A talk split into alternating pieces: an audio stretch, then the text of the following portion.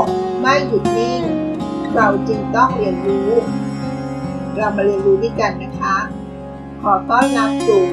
เซอร์วันพอดคาส์ค่ะ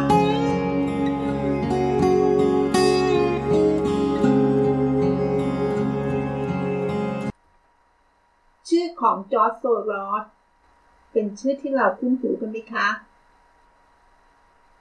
จะมีคำคำหนึ่งที่มักจะมาคู่กับคำว่าจอร์จโซรอส ก็คือพ่อมดการเงินตัวแสบจอร์จโซรอสถูกกล่าวหาว่าโจมตีค่าเงินบาท และก็อีกหลายตระกูลในเอเชียด้วยนะคะทำให้คนไทยและอีกหลายชาติ นับสิบล้านคน ต้องเผชิญกับความทุกข์ยากทางเศรษฐกิจ วันนี้จะมาชวนฟังชวนคิดกันในเรื่อง เรื่องน่ารู้ของจอร์จโซรอสนะคะ หากพูดถึงตำนานนักลงทุนที่เป็นตำนาน หลายคนก็ต้องคิดถึงใครคะนักลงทุนที่เน้นคุณค่าในระยะยาว ชื่อวอร์เรนบัฟเฟตก็จะปรากฏขึ้นทันทีใช่ไหมคะ ในขณะตรงข้ามกัน ผู้ที่มีชื่อเสียง เรียงนามเคียงคู่กันเลยนะคะ กับวอร์เรนบัฟเฟตในฐานะนักลงทุนแนวคิดขั้วตรงข้าม ชื่อนั้นก็คือ จอร์จโซรอสค่ะ ในฐานะนักลงทุนที่มีสไตล์ดุดัน เก็งกำไร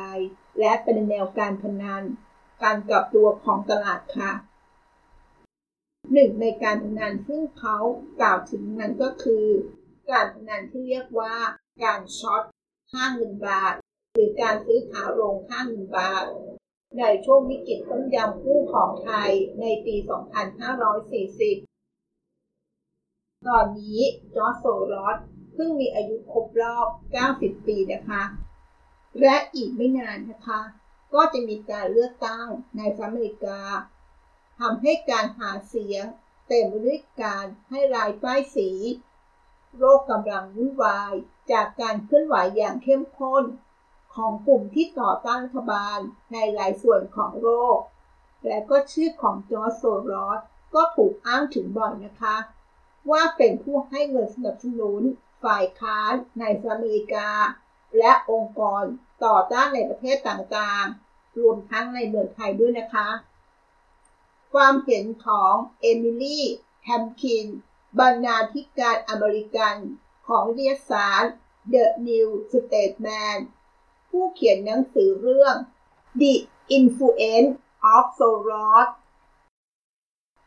หรือถ้าแปลเป็นไทยก็คือ อิทธิพลของโซลอค่ะซึ่งได้ตีพิมพ์ในหนังสือพิมพ์วอชิงตันโพสต์เมื่อวันที่ 9 สิงหาคม 2563 ครั้ง เขาก็ได้กล่าวประเด็นหลักๆ ที่น่าสนใจอยู่ 5 เรื่องของจอร์จโซลอสนะคะ ประเด็นแรกนะคะ ข้อกล่าวหาว่าโซลอสจ่ายเงินให้แก่ผู้ประท้วง ผู้กล่าวหา รวมทั้งประธานาธิบดีโดนัลด์ทรัมป์ของสหรัฐอเมริกาด้วยค่ะ จากข้อกล่าวหานี้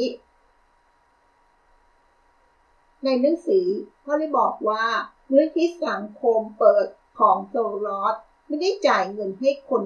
ออกไปประท้วงนะคะ แต่ผู้ประท้วงบางคนอาจทำงานกับองค์กร ที่รับการสนับสนุนทางการเงินจากมูลนิธิของโซลอส ผู้กล่าวหาให้ความสำคัญแก่โซลอสมากเกินไปไหม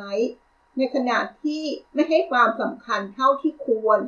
แก่แรงจูงใจที่ทำให้เกิดการประท้วงอย่างกว้างขวาง อันอาจมาจากความชอบชนโดยคนของรัฐ และความโหดร้ายของตำรวจ ประเด็นที่สองนะคะ ข้อกล่าวหาว่านายโซรอสวางแผนปฏิวัติ เพื่อทำลายสหรัฐอเมริกา ต้องย้อนกลับไปในช่วงตั้งแต่เกิดการประท้วงของประชาชน จนนำไปสู่การเปลี่ยนรัฐบาลในประเทศยุโรปตะวันออกของหลายประเทศ ก็ได้กล่าวว่าโซลอสทำให้เกิดขึ้น และจะทำเช่นเดียวกันในสหรัฐอเมริกา แต่สิ่งที่โซลอสทำในสหรัฐอเมริกา ก็คือ การบริจาคเงินให้กระบวนการหาเสียงของนักการเมือง ซึ่งกฎหมายของสหรัฐ เขาก็เปิดให้ทำได้นะคะ ฉะนั้นชาวอเมริกันจึงทำกันอย่างแพร่หลายในเรื่องของการบริจาคมิใช่โซรอสเป็นผู้บริจาคมากที่สุด ยังมีมหาเศรษฐีที่บริจาคมากกว่าโซรอสอีกนะคะ และอีกอย่างหนึ่งที่มันต่างกันก็คือ โซรอสมักจะบริจาคให้แก่สมาชิกหัวก้าวหน้าของพรรคเดโมแครตส่วนมหาเศรษฐีที่บริจาคมากกว่า ก็มักจะไม่ถูกกล่าวหา ว่าประสงค์จะล้มล้างสหรัฐเมื่อเทียบกับโซลอสนะคะ ประเด็นที่ 3 ข้อกล่าวหาว่า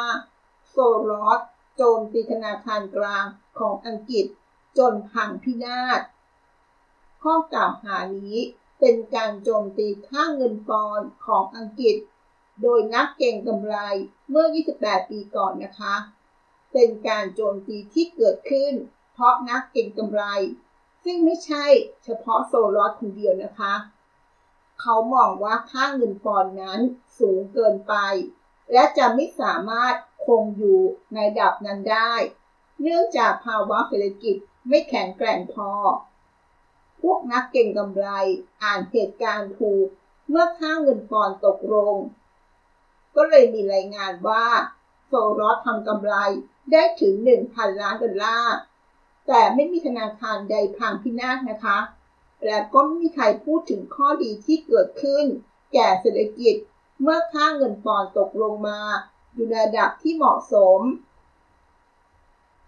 ประเด็นที่ 4 นะคะ การกล่าวหาว่าโซรอสสนับสนุนพวกนาซี และก็มีส่วนช่วยพวกนาซีจับอยู่ไปฆ่า เรื่องนี้เขาบอกว่าที่มาที่ไป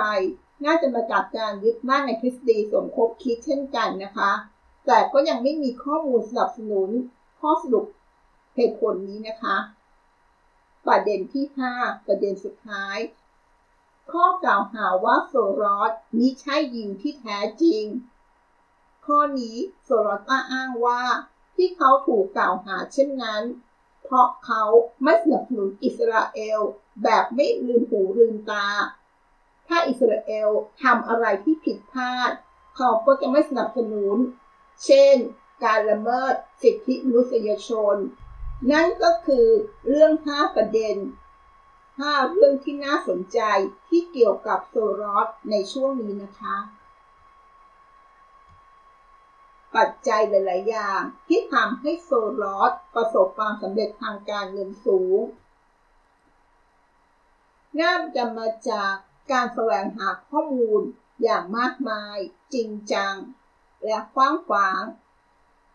พร้อมทั้งสามารถแยกแยะข้อมูลเหล่านั้นได้